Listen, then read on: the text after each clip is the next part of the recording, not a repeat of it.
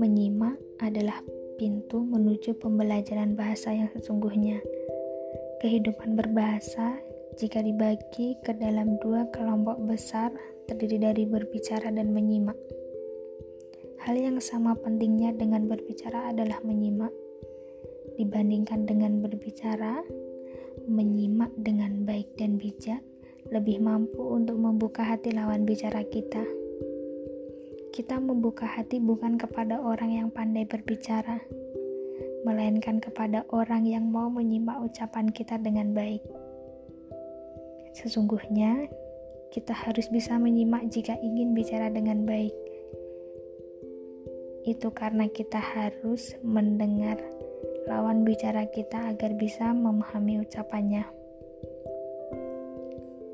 Dengan memahami lawan bicara kita, kita sudah memiliki fondasi untuk bisa membangun kata-kata kita dengan baik.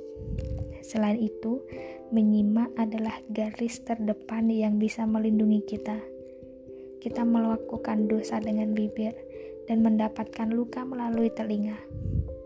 Dengan mendengarkan banjiran kata-kata dengan baik, kita bisa melindungi dan membuat diri kita bertumbuh telinga kita yang pertama mendapat dorongan pertumbuhan dari luar.